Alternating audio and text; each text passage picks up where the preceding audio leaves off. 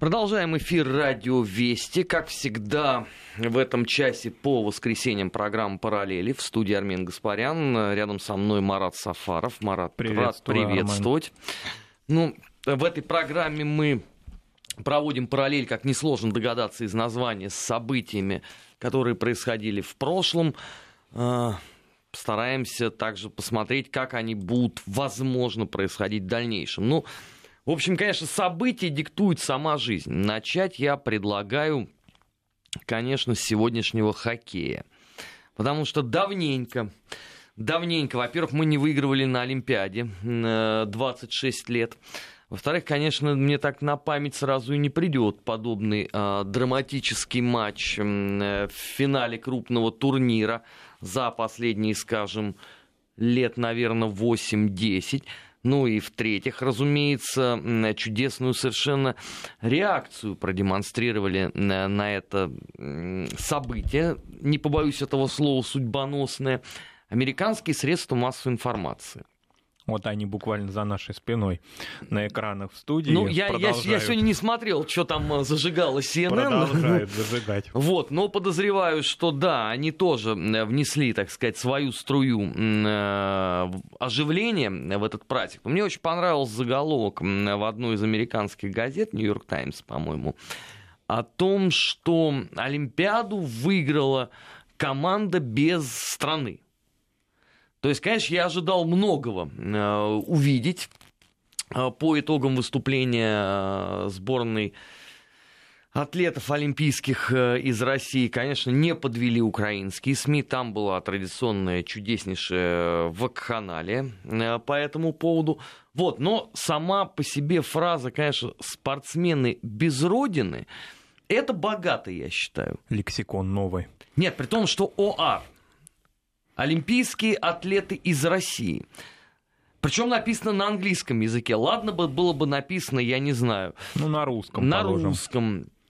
На, там, я не знаю, на чеченском. на чеченском. Да, на языке Дебеле или Йокагынов. Но здесь написано на английском. И то не помогло.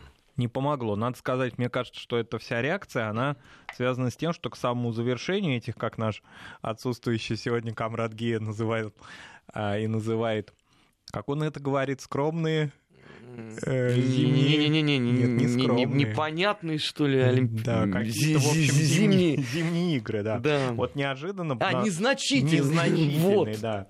Зимние игры, так вот, они в самом конце своего развития так называемую уже, можно сказать, в кавычках, Олимпийской недели, вдруг неожиданно начали преподносить сюрпризы нашим партнерам по олимпийскому движению, вдруг неожиданно пошли медали, и пошло усиление такое.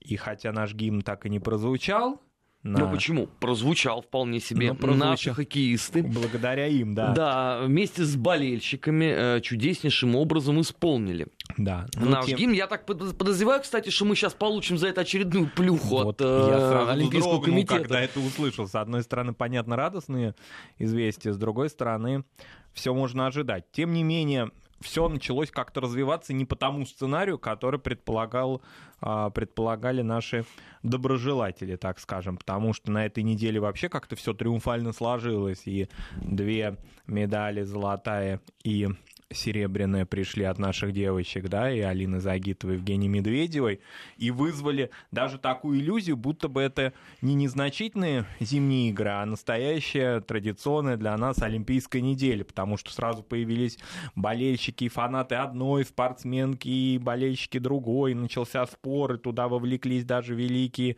Татьяна Тарасова, Ирина Роднина, они там болели за одну, за другую. И такое создалось впечатление, что будто бы вообще все происходит как обычно обычно на Олимпиаде, как и должно происходить.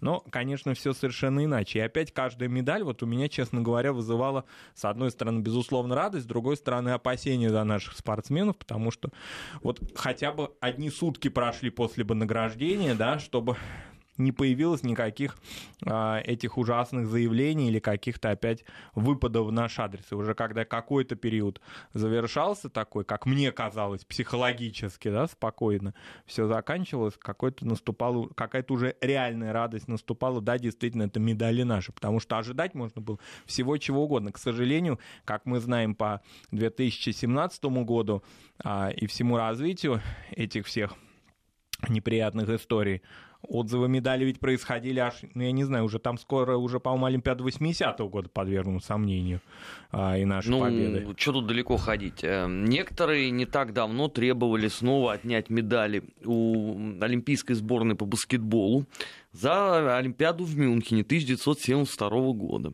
Ну, опять, правда, у них это не получилось, но важен сам факт, с каким маниакальным вообще упорством уже, может быть, и у покойных можно спортсменов тоже отнимать медали. Ну, а почему нет? Ну, Мертвые э, сраму не примут, поэтому здесь-то все э, достаточно закономерно. Мне с этой точки зрения, конечно, э, поражают вот некоторые люди, которые на протяжении там, последних двух месяцев самой отборной руганью поливали российских олимпийцев. Ну, больше всех, конечно, досталось хоккеистам. Ну, безусловно. И когда я сегодня э, с огромным изумлением увидел, что эти люди, не делая абсолютно никаких пауз, они начинают это торжественно отмечать. Позвольте, у меня вопрос. Э, вы там в хорошем сознании пребываете? Вы две недели назад требовали а, отнять у них гражданство, расстрелять их а, прямо в аэропорту Шереметьево по возвращению и так далее. А тут вдруг стоило нашей хоккейной команде победить, и вы э, сменили гнев на милость. Это, мягко говоря, дорогие друзья, не очень корректно смотрится. Вы были бы последовательны в своих убеждениях. Э, ненавидели всех хоккеистов России, ну так э, и нечего вам отмечать победу. Просто э, в этом случае это вот есть в английском языке хорошее очень э, определение, это glory хантеры в чистом абсолютно виде. А, гораздо больше симпатии вызывают люди, которые вот, э, как Камрад Гея, да, вот он сказал, я демонстративно смотреть не буду. Вот он так и не смотрел, он это не комментировал, не смотрел, все. Я абсолютно э, понимаю эту позицию, принимаю ее, но когда вот люди переобуваются, что называется, в доли секунды, это, мягко говоря, не совсем корректно. Но я думаю, что мы еще поговорим сегодня э, по этой теме, потому что у нас же впереди анонс недели. И вся та неделя, я приоткрою Марат тайну, я тут анонсы посмотрел, она вся такая сплошь спортивная, такое отчетно-перевыборное собрание э, в нашем месткоме предстоит, поэтому мы еще об этом поговорим. На втором месте из э, чудесных событий, э, которые я бы выделил бы э, на этой неделе, стоит, конечно, гениальнейший совершенно законопроект о реинтеграции Донбасса, который подписал Порошенко. Да. Я э, уже устал искать э, параллели, ну вот, может быть, попрошу Марата сейчас прийти мне на помощь. Вот был ли в мировом э, прошлом, великом, э, пример, когда страна, которая является жертвой агрессии чудовищной, Э, чуть ли не геноцида, при этом сохраняет с агрессором э, основные э, показатели в торгово-экономических связях. Существует ли в мировой практике страна, ставшая жертвой агрессии, от 3 до 4,5 миллионов граждан которые добровольно уезжают на заработки в страну агрессора? Наконец, это так, такие вопросы, они скорее, наверное, философские, но я задам вопрос попроще. Существует ли в мировой практике еще один пример, когда президент страны гордо подписывает закон, который два раза нарушает конституцию этой самой страны. Существует, конечно, банановые республики существуют. Нет, ну, Марат, ну это же сейчас вот оскорбительно прозвучало ну, древнейшей цивилизации шумеров. Нет, я имею в виду вот... против своих, как бы, да, в кавычках, колоний боролись, и напоролись на то, что через 50 лет сохранили английский язык, любят туристов из западных стран, всячески их облагораживают, поставляют к ним бананы, встречают их с распростертыми объятиями, поют гимны. Наверное, вот так. Скоро так видимо, будет. Вот такие примеры только приходят. А великая шумерская цивилизация, как-то да, в ее адрес это оскорбительно звучит. Ну, подкачали они э, с этой точки зрения. И, и еще вот один момент, который не могу не выделить. Вот когда государство гордится своими союзниками, это, наверное, хорошо, потому что по твоим союзникам можно судить о тебе самом. Но когда это самое государство кидает вот тех самых союзников, у меня возникает очень много вопросов. Но ведь подписанный закон, ладно бы он там бы носил бы какой-нибудь локальный характер. Вот его подписал бы какой-нибудь завхоз ЖЭКа номер 5 Жмеринки. Никого бы он, в принципе, не волновал. Но здесь проблема гораздо более глубокая. Здесь гарант Конституции. А здесь э, гарант Конституции подписывает закон, а, который тем самым а, кидает а, абсолютно две страны. Я имею в виду Францию и Германию, которые являются гарантом с точки зрения там, международного права исполнения Украины взятых на себя обязательств. Вот я честно могу сказать, я не понимаю логику всех этих людей. А, в принципе, в их собственной истории такой чудесный опыт уже наблюдался. А они же, как известно, несмотря на то, что были, э, в общем, вполне себе э, таким мини-германским протекторатом сто лет назад, но как только Фатерлянд был вынужден под ударами судьбы покинуть гостеприимную э, малороссийскую землю, тут же стали переписывать собственные законы. Но ладно, вы бы хоть там извлекли урок из Мне собственного кажется, печального Армен, прошлого. Это больше проблема партнеров, чем нежели Украины. Украине-то что? Партнеры должны знать исторический параллель проводить, в том числе и немецкий. Знать, как не, Марат, ну, ну, это же не, а это вопрос... в нынешнем виде это не протекторат Германии, абсолютно. Это, но если там является протекторатом, наверное, тогда является протекторатом Соединенных Штатов Америки. Кстати, вот э, Леонид Кучма тут давеча сказал замечательные слова по этому поводу. Не могу не поделиться, если не видели. Он златоуст. А, значит, у украинской нации есть только один шанс выжить, это лечь под Америку. Замечательно. Вот я честно могу сказать, я не встречал еще аналогичных э, пассажей э, в богатой мировой истории. Нет, ну он э, такой, он известен своим высказыванием. Вы вспомните, как он высказывался относительно ситуации в начале 2000-х годов трагической, когда украинские войска, значит, во время учений не туда что-то запузырили и уничтожили не случайно пассажирский самолет, летевший из Израиля в Новосибирск. Я помню, что после этой трагической ситуации, когда наконец Украина признала свою вину, да, трагическую вину, ошибку, но тем не менее повлекшую такое количество жертв, на тот момент президент Украины Леонид Данилович а, Кучма, значит, вот эту вот фразу примерно такую же, да, повторил, не хочется цитировать, потому что есть родные этих жертв. Вот так что от него ожидать, ну что, это его лексикон. Ну, вообще, конечно, это чудовищно э, звучит э, абсолютно со всех сторон. Э, и отдельно, конечно, мне начинает мировое сообщество напоминать пресной памяти э, Лигу наций образца конца 30-х годов при абсолютном попустительстве импотенции которой, собственно говоря, человечество благополучно вошло во Вторую мировую войну. Ну, они умиротворяли же там все. Умиротворяли, умиротворяли агрессора. Ну, да умиротворялись. Ну, сейчас э, происходит -то примерно э, то же самое по отношению э, к населению Донбасса. Потому что то, что происходит, конечно, это такая абсолютная подготовка э, уничтожения ну, порядка, наверное, полутора-двух э, миллионов человек. При абсолютном попустительстве, еще раз повторяю, всего международного сообщества. И ладно бы оно только бы на Украину не обращало внимания. Это третья новость, которую хочу вот э, в первой части нашей программы. Армен, немножко добавлю. На Украине же произошли на этой неделе странные события, которые как-то не вяжутся с э, всей идентичностью, с развитием культуры и всего прочего. А, меня поразила эта информация. Я сегодня с утра ее узнал о том, что в Киеве в юбилейные дни Леси Украинки произошло а, на Байковом кладбище в Киеве осквернение ее могилы. А, ну, это нормально. А на Львовщине Тарасу Шевченко отпилили голову.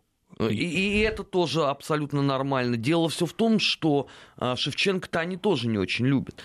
Я все никак не мог понять, а что же они-то вот а, Колесе Бузина покойному приставали, который написал книгу «Вурдалак Тарас Шевченко». Он там все, собственно, правильно сделал. -то. Претензия-то главная к нему была не в том, что он пристал к Шевченко, а в том, что это только шумерам э, позволительно делать. А тем, кто, значит, они отождествляются этой великой цивилизацией, то и нечего туда влезать. А претензии у них э, к Лесе Украинке тоже вполне себе закономерны.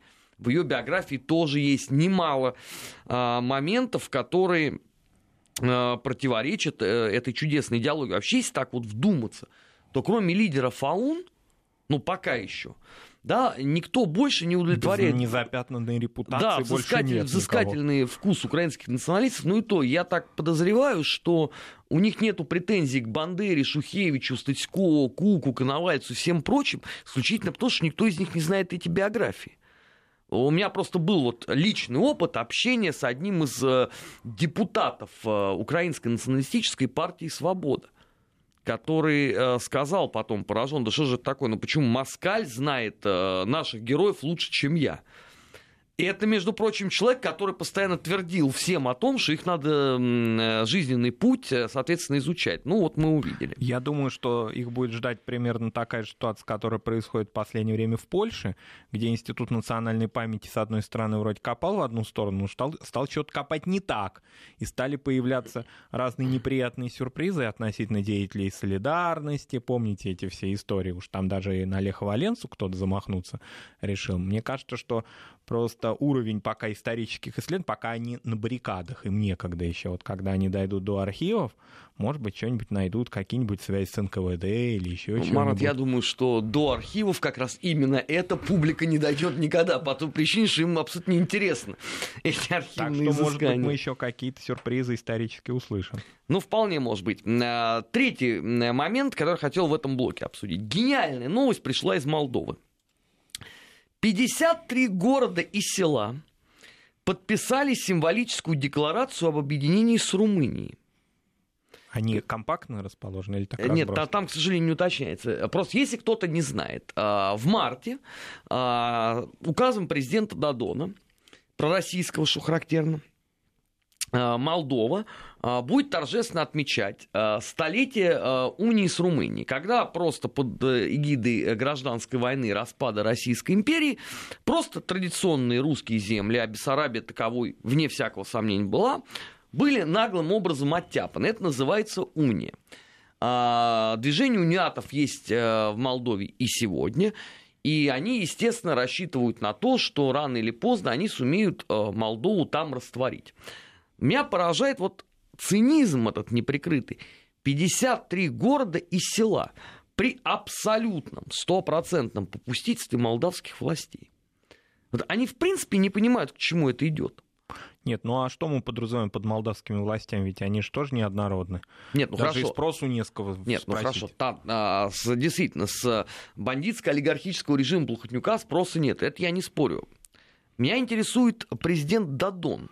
Тяжеловато ему, Армен. Ну, вот... Что ему тяжеловато, ну, Марат? Вот... Обратиться к своему электорату и вывести его на да улицу? Он и так обращается, бедный, все время. И... Где он все время обращается? Он все время обращается в Фейсбуке. Если он считает искренне, что у него электорат это э, лайки и репосты, тогда это печально.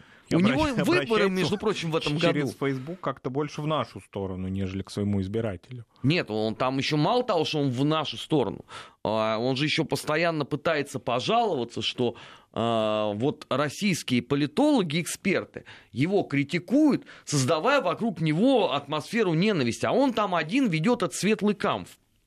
У него, я напоминаю, в начале января семь сел подписали унию с Румынией. Он там прогундел что-то в Фейсбуке по этому а поводу. теперь более 50. А теперь уже 53. А он все продолжает сидеть. Еще, нет, может быть, он, конечно, искренне считает, что и ему тоже есть уже э, загородный э, вилла в Ростове, тогда это много объясняет. Но мне кажется, что Боливар все-таки двоих может не выдержать. Ну да, это уже как-то такой дежавю как-то некрасиво создавать. Не, ну потом, ну, слушайте, ну Ростов это же тоже не, не, а, не, не, не вселенское место политических изгнанников и лузеров а, всех мастей. Тем более, ну ладно, у тебя там есть а, перед глазами пример Януковича. Ну, ты когда молчишь по поводу того, что у тебя происходит в стране, ты отдаешь себе отчет, что когда ее вот таким образом, степ-бай-степ, внесут в Румынию, никаким президентом ты уже не будешь. А если учитывать, что еще и значительная часть населения, может быть, не этих сел и городов, а в целом на территории Молдовы имеет румынские паспорта уже давно, то это процесс такой уже в значительной мере необратимый для многих частей Румынии. А если еще прибавить к этому уже обсуждавшуюся нами до сих пор нерешенную территориальную проблему, понятно, с Приднестровьем все совершенно ясно, а с Гагаузией нет, ну там э, безукоризненно прекрасно все. Э, семь из семи судей Конституционного суда Молдовы это граждане Румынии. То есть я вот, в принципе, я не знаю другого такого государства, где вот такой беспредел мог бы происходить. Ну, э, если мы там соседнюю Украину, конечно, не берем за точку отсчет, когда там все руководство МВД было э, экс-команда э, Саакашвили. Ну ладно, да. там условно, за исключением Авакова на первом этапе. Но вот вообще важен сам факт. Ну неужели не стыдно? Ну неужели вам искренне не стыдно за все то, что происходит? Ну, вы же все в школах учились. Вы же прекрасно знаете прошлое, что э, румыны всегда считались младшими братьями молдаван. Что же вы творите-то там? А самое главное, что э, вот я читаю молдавскую прессу, у них это реально восторг вызывает.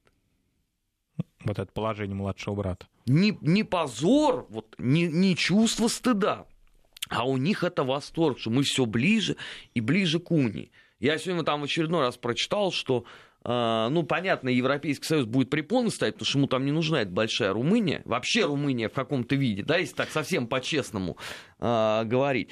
Но дорожную карту можно сделать. И они даже это обозначают. Вот в марте мы принимаем на уровне двух парламентов а, резолюцию о том, что мы единый народ, разделенный по э, характеристике Организации Объединенных Наций. И, соответственно, движемся э, вперед. Нет, замечательно. Но вот возвращаясь к тому, о чем вы сказали, а в Кишиневе знают о позиции Брюсселя на эту тему? что никому А я не, не знаю, нужна. кто туда должен доносить эту позицию, потому что все, кому можно, они уже давно забанили всех русских экспертов, политологов, которые туда ездили, объясняли Хорошо, им, есть что не они русские делают. политологи, есть брюссельские э, чиновники, которые... А нет, общем, а этих не слушают. Они э, четко говорят в течение уже последнего полугодия о том, что проблемой ЕС является э, ситуация в Румынии, ситуация с коррупцией в Румынии, правовой мониторинг они постоянно проводят. И недавно была а премьер-министр новая. ЕС мы сейчас поговорим а, сразу после новостей, потому что тут на этой неделе появился весьма и весьма любопытный опрос общественного мнения э, в странах Европейского Союза. Вот мы это обязательно обсудим. Сейчас уходим на новости, э, после них продолжим, не переключайтесь. 15 часов 33 минуты э, в российской столице. Продолжаем программу «Параллели» в студии Армен Гаспарян и Марат Сафаров. На этой неделе последовал прелюбопытнейший опрос общественного мнения в Европе который сделало Международное информационное агентство «Спутник». Значит, я напоминаю краткое содержание предыдущих серий. А, на протяжении последних, наверное, а, лет десяти мы предупреждали Европейский Союз о тех последствиях, которые вызовет кризис мультикультурализма. Всякий раз нам рассказывали, что вы ничего не понимаете. Вы нетолерантные. А, абсолютно. Э, ситуация под контролем, и э, прекраснейшая модная европейская демократия способна растворить кого угодно, и вообще проблемы нет. А, даже э, успех э, правых э, партий на выборах в Европе был подан как незначительная случайность который не может, в принципе, э, поколебать э, всего системного э, подхода к этой чудесной проблеме. Да, представлялось, что это некая такая усталость от центристских и левых идей, ничего особенного. Ну, конечно, подумаешь, какая мелочь. Утомились. Да, Давайте всего лишь с 1948 нам. года такого кризиса в Германии политического не было, но... Мы да же... и в Австрии, в общем-то. Да, такого... мы же не будем на это обращать внимание. Но тут вот последовал опрос. Значит, опрашивали э, жителей Франции, Италии и Великобритании по поводу э, того, как вообще они оценивают ситуацию с мигрантами. Докладываю. Значит, 67% французов, 79% итальянцев и 53% британцев уверены, что ситуация с мигрантами, внимание, ухудшилась. То есть никакого улучшения нет. Наибольшая доля недовольных развитием ситуации с миграционным кризисом в Италии 79%, наименьшая в Польше 35%. Что закономерно. Ну, разумеется, потому что Польша никаких мигрантов не принимала, им без разницы, ухудшается там ситуация э, в Европе или нет. Во всех странах, кроме Польши и Германии, молодежь от 18 до 35 лет более оптимистично смотрит на миграционный кризис, чем люди э, старше 35 лет. На мой взгляд, вот э, это, кстати, очень хорошая такая э, история для того, чтобы поговорить.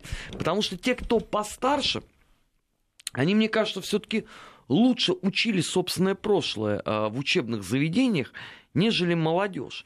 И они-то как раз понимают, что это та проблема, которую сразу разрешить не получится. Ну, молодежь-то учили в течение последних четверти века, в том числе и в восточноевропейских государствах, уже по другим совсем учебникам, по соросовским. Там же говорилось совсем все иначе. Держитесь, все хорошо, с распростертыми объятиями встречайте гостей. Вот, и они интегрируются. Но мы это видим, а по Скандинавии вот интересно, что там. Там же тоже у нас... Э, Со скандинавами совсем все плохо. Там градус недовольства э, весьма и весьма высок. Но давайте скажем честно, Швеция, Дания, Норвегия, они свою позицию по этому вопросу не меняли на протяжении, ну, последних, наверное, лет 30 как минимум. И ожидать там, что у них вдруг последует искренняя любовь э, к мигрантам, это было бы э, чрезвычайно наивно.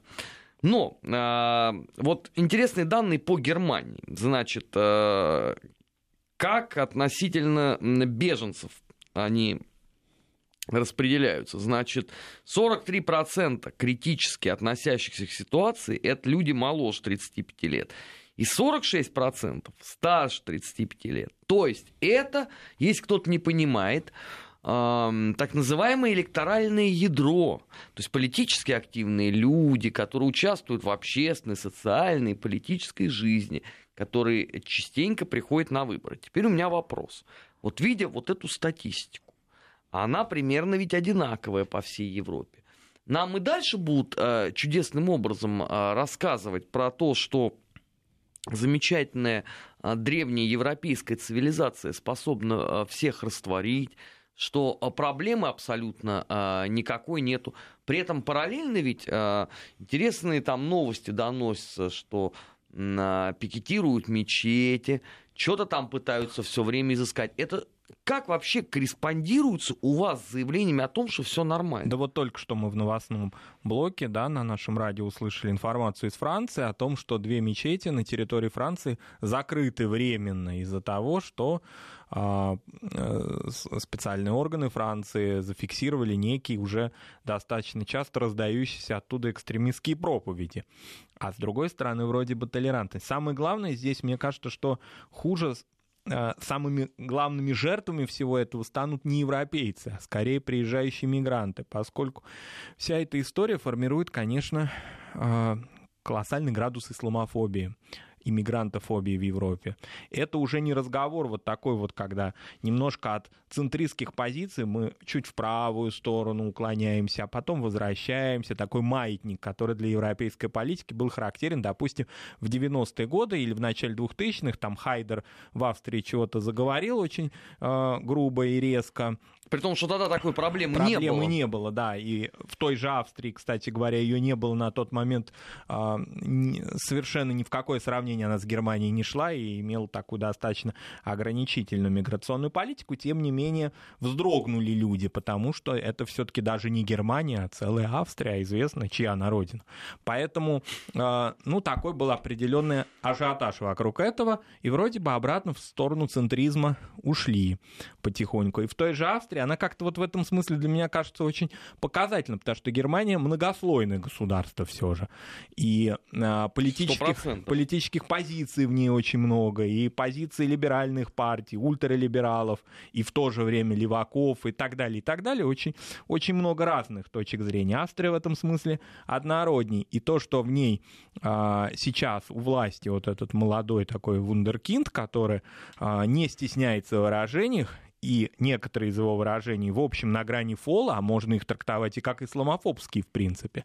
А это, мы имеем в виду Курца, канцлера Австрии, да, он, Себастьян Курц, а это и, и внешнеполитическое ведомство достаточно жесткое там. Это говорит о том, что у власти или вокруг власти в этих государствах, будем их называть там малыми государствами Европы, да, уже формируются группы, которые исламофобию легализуют. Она уже становится легальной а, темой повестки дня. То, что в Германии с ее историческим опытом пока еще считается мавитоном. И именно поэтому люди, которые приезжают сейчас, они не очень-то понимают, куда они едут. Они едут достаточно а, в опасную зону проживания. Да, сейчас кажется, что они представляет опасность. Но в реальности я бы им не позавидовал жить в государстве, где с трибун политических и из государственных медиа раздаются исламофобские, откровенно мигрантофобские заявления. Но это логичный результат всей деятельности их за последний год. Потому что их предупреждали, что неконтролируемые потоки миграции. Тем более, что большая часть этих мигрантов не то, что не собирается – ассимилироваться, а напротив, делает все возможное, чтобы это никогда не произошло, приведет к вспышкам никем не контролируемого национализма сначала на бытовом уровне, а потом на уровне политическом. Нам и дули в уши да. все эти чиновники Европейского Союза, что ничего подобного не произойдет. У них разработана масса программ, которые способны а, помочь этим людям побыстрее адаптироваться. Ну, слушайте, если бы сейчас на дворе бы стоял 2010 год, то, наверное, можно было бы в это во все поверить. Но в 2018, когда у вас вот подобные новости там постоянно присутствуют в медиапространстве, это уже не смешно. Ну, хорошо, вы сейчас создадите им э, идеологию в виде исламофобии – а как это все вообще корреспондирует с вашей толерантностью? Ну ладно, если бы у вас там была бы жесткая там а, тоталитарная модель, это я мог бы понять. Но если вы на каждом углу говорите о том, что там а, права человека, все равны, там туда-сюда. И учите весь мир остальное этому. Да, причем за тех людей, которые, а, по вашему мнению, нарушают эти самые права человека, вы обкладываете санкциями, и тут же, не делая никакой паузы, вы начинаете раскручивать маковик исламофобии. Ну вот если послушать, не берем Германию, ладно, такая вот сложная большая страна. Опять же, как-то я привязался сегодня к Австрии, но тем не менее. Если послушать Кристиана Курца, я лично не вижу никаких различий между представителями ультраправых групп в Германии, которые там где-то втихаря, где-то на митингах какие-то заявления делают, и то, что он произносит в парламенте австрийском.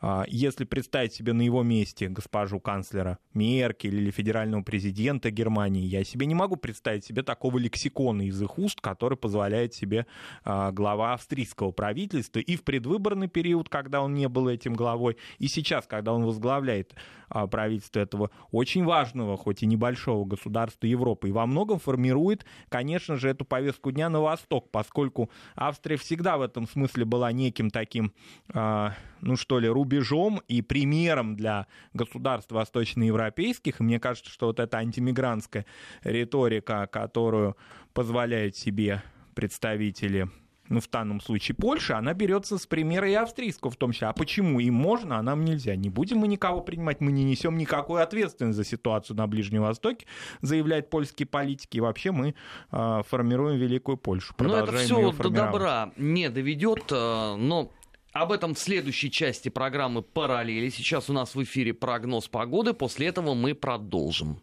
15 часов 47 минут э, в Москве. В эфире Вести ФМ программа «Параллели» в студии Армен Гаспарян и Марат Сафаров. И последний наш блок в этом э, часе. Э, считаю, что нужно поговорить о большом празднике, о, я не побоюсь этого слова, о, наверное, вселенском событии исторического масштаба. А, исполнилось 100 лет независимости Эстонии – а, нас, конечно, с Маратом больше всего поразила не сама дата, мы понимаем, откуда она берется. А, нас больше всего поразил парад. Да. А, потому что, конечно, ожидали мы многое, но из того, что э, получилось, конечно, вызывает у нас, э, ну, не, не могу сказать, что слезы умиления, но, по крайней мере, восторг так точно. Восторг, а вопросов, кстати, никаких не вызывает, да. Вроде бы День независимости, правда, мы должны сказать, что это очень интересная такая хронология. 1918 год считается датой образования эстонского государства, февральские дни 18 года, а дальше вроде бы как бы вот вся остальная 45-летняя, почти 50-летняя история. Недоразумение такое. Все равно независимость была, продолжалась, ну вот как-то все-таки на какой-то период был... Подпольная не... независимость. Подпольный, да, перерыв. Вот я только не знаю, у Эстонии было правительство в изгнании, как у поляков, у а, латышей. У них был эстонский комитет. А, ну, окормлялся он понятно где. А, но надо сказать, что в отличие от латышей, кстати, и тех же поляков, такого фундаментального вот э, военно-исторического и политического наследия э, в виде макулатуры, э, всяких воспоминаний. Церемоний разных. Да, они, они, они, конечно, не оставили. То есть они вот отстали очень сильно. Но здесь вообще, я вот, Марат, я клянусь, я не знаю даже страну, которая отштамповала бы больше бы дикости, чем латыши в изгнании. То есть у меня ощущение, что, по-моему, там каждый, вот кто э, был рожден латышом и оказался там после э, Второй мировой войны э, на территории Европы там, или Соединенных Штатов, он в любом случае оставил минимум одну книгу воспоминаний. Там бэк-каталог, он просто потрясает сознание. У нас большевики политкоторжане написали меньше, чем все эти люди. Уж какие были-то прозаики, а тем не менее. А у эстонцев как-то плохо не только с мемуаристикой, но и с государственной символикой и с празднованием таких дат, потому что вся наша с Арменом это умиление связано с тем, что э, на параде в День независимости государства, столетний такой праздничек отмечается, маршировали военные части Дании и Великобритании партнеры по НАТО. Ну нет, конечно, эстонская армия тоже присутствовала, но президент, а, очаровательная эта девушка, госпожа Керсти Калюлайт, она, значит, принимала парад а, вот таких вот дружественных государств, которые фактически своей боевой группой НАТО символизировали а, безопасность эстонского независимого столетнего государства. Вообще это, конечно, потрясающе. Ну, я мог бы понять если бы на параде в честь столетия э, Эстонии присутствовали, ну, например, немцы. Ну, это было бы, по крайней мере, логично. Ну, во-первых, именно благодаря, собственно, немцам во многом эта самая независимость и состоялась тогда, в 18 году. Во-вторых, именно события 41 года – а, в Эстонии принято сегодня трактовать как освобождение от э, первой русской оккупации. То есть, по идее, если туда кого-то надо звать, это Бундесвер. Но другой вопрос, что, конечно... Э, Бундесвер не поедет. Да, потому что в Германии-то отношение к тем событиям понятно какое, особенно пометуя, что они же взяли на себя все возможные преступления, совершенные э, эстонскими а, эсэсовцами из э, дивизий а, и, соответственно, шуцманшафт батальонами. В этом смысле просто немецкая внешняя политика, она более, что ли, брезглива в этом смысле, да, и она а, не будет себя морать различными какими-то политически неосторожными действиями. Все в Эстонии хорошо помнят, то есть, вернее, все в Германии хорошо помнят относительно того, что Эстония была единственной частью оккупированной Рейхом, в которой Холокост был осуществлен стопроцентно. То есть это территория, так называемый Юденфрай, да, не, э, свободная от еврейского населения. Холокост был произведен тотальный. Даже в Латвии, даже в Литве. Ну, я а, больше что скажу, даже на территории Германии далеко не все далеко области не... могли похвастаться обладанием почета. Вот как вот у нас был этот переходящий красный вымпел, э, ударники от этого, да. победители соцсоревнований. В Германии э, вот для тех областей, которые освободились целиком от евреев, существовали специальные знаки да. Э, фрачные знаки Юденфрай. Так вот, Эстония в этом смысле лидер, то есть, и, и надо заметить, что это не заслуга не только нацистов, а прежде всего тех частей и тех добровольцев эстонских, которые а, в этом активнейшим образом участвовали. И фактически богатейшие общины, очень известные, в еврейском мире и в Европе, в Таллине и в Тарту, они исчезли благодаря а, эстонским, эстонской инициативе. Понятно, что инициатива была и в Латвии колоссальная, мы об этом много раз говорили, и в Литве народное было такое, значит, помешательство, да и в Польше тоже, которое очень не хочет это, болезненно это признает, но тем не менее вот именно народный этот антисемитизм, он был очень силен и вылился, а, когда, значит, все было позволено. Но в Эстонии вот так, и поэтому отношение к Эстонии, понятно, что у немцев немцев особые, и а, участвовать в их парадах никто не будет. А датчане, британцы, вот приплыли. Ну, интересно, что на этом самом параде в честь э, великого исторического события, которое еще только, наверное, потомки должны будут оценить в полном объеме, почему-то не присутствовали а, друзья-товарищи ни с Украины, ни с Польши, ни с Грузии. Секундочку. Ну, а зачем вы тогда создавали э, вот этот замечательный русофобский интернационал? Да. Где, где вы все? Вот у вас сейчас главные праздники, да, у вас э, сто э, лет Эстонии. Я так понимаю, что к латышам вы тоже не поедете, да? То есть э, там прохладно сейчас. Вы все бу- будете игнорировать, и в Литву, наверное, тоже Вместо не поедете. этих гостеваний были заявления. Госпожа президент, она все равно свой интернационал поддерживает идеологически. Ну зачем? Будет хороший летний Балтийский сезон, то они приедут. А сейчас в стужу она, значит, поддержала своих партнеров, заявив о том, что Россия, конечно, сосед, но, но она разочаровывает Эстонию уже несколько десятилетий. Конец цитаты. Всего лишь десятилетий? Десятилетий? Десятилетий, да. Ну, а сколько не столетий? На, нас недавно обвиняли, что мы с рождения нашей страны терроризируем Эстонию. Ну, это же понятие растяжим, может быть, в течение 20 века имеется в виду, может, в течение последних 25 лет. Я все-таки склоняюсь больше ко второму, потому что там же а, в параллель этому идет и заявление премьер-министра Эстонии, что вопрос об устройстве границы еще не решен, вот он будет продолжаться, не в том смысле, что что-то наши хотят или что-то нам хотят отдать, а в том смысле, Нет, ну, что... они хотят Псков. Ну, это они давно хотят, и было заявление давление по отношению к их соседям-латышам со стороны нашего президента несколько лет назад о Пыталовском районе. Так что много чего они хотят, это их, их проблемы, что называется. Но, тем не менее, видимо, это вот разочарование имеется в виду постсоветское разочарование, потому что к тому же даны все оценки, все уже им понятно. Нет, а мне странно просто, а почему на этот э, грандиозный праздник жизни, на этот парад э, не приехали, например, американцы? Но они с таким энтузиазмом, так тщательно поддерживали э, Эстонию. И что же в момент э, столетия, все-таки это ж не воробей чихнул, а целых сто лет Эстонии. Сто лет государственности, и вас никого нет. Ну что же вы такие все черствые? Что же вы такие все гадкие? Как вообще с вами можно э, сварить кашу? А самое главное, я вообще на месте эстонцев бы задумался бы. Да я бы обиделся бы даже. Потому что ведь а, события-то 40-го года это, по сути дела, итог закономерной деятельности А самой Эстонии, ну и Прибалтики в целом в 20-30-х годах. И самая главная позиция Запада, который все время много этим людям обещал, а потом в нужный момент почему-то ничего делать не собирался. Вам вот в очередной раз показали просто место под солнцем. Понятно, что всех этих удивительных людей у которых единственное светлое пятно в жизни это возможность продемонстрировать собственную русофобию.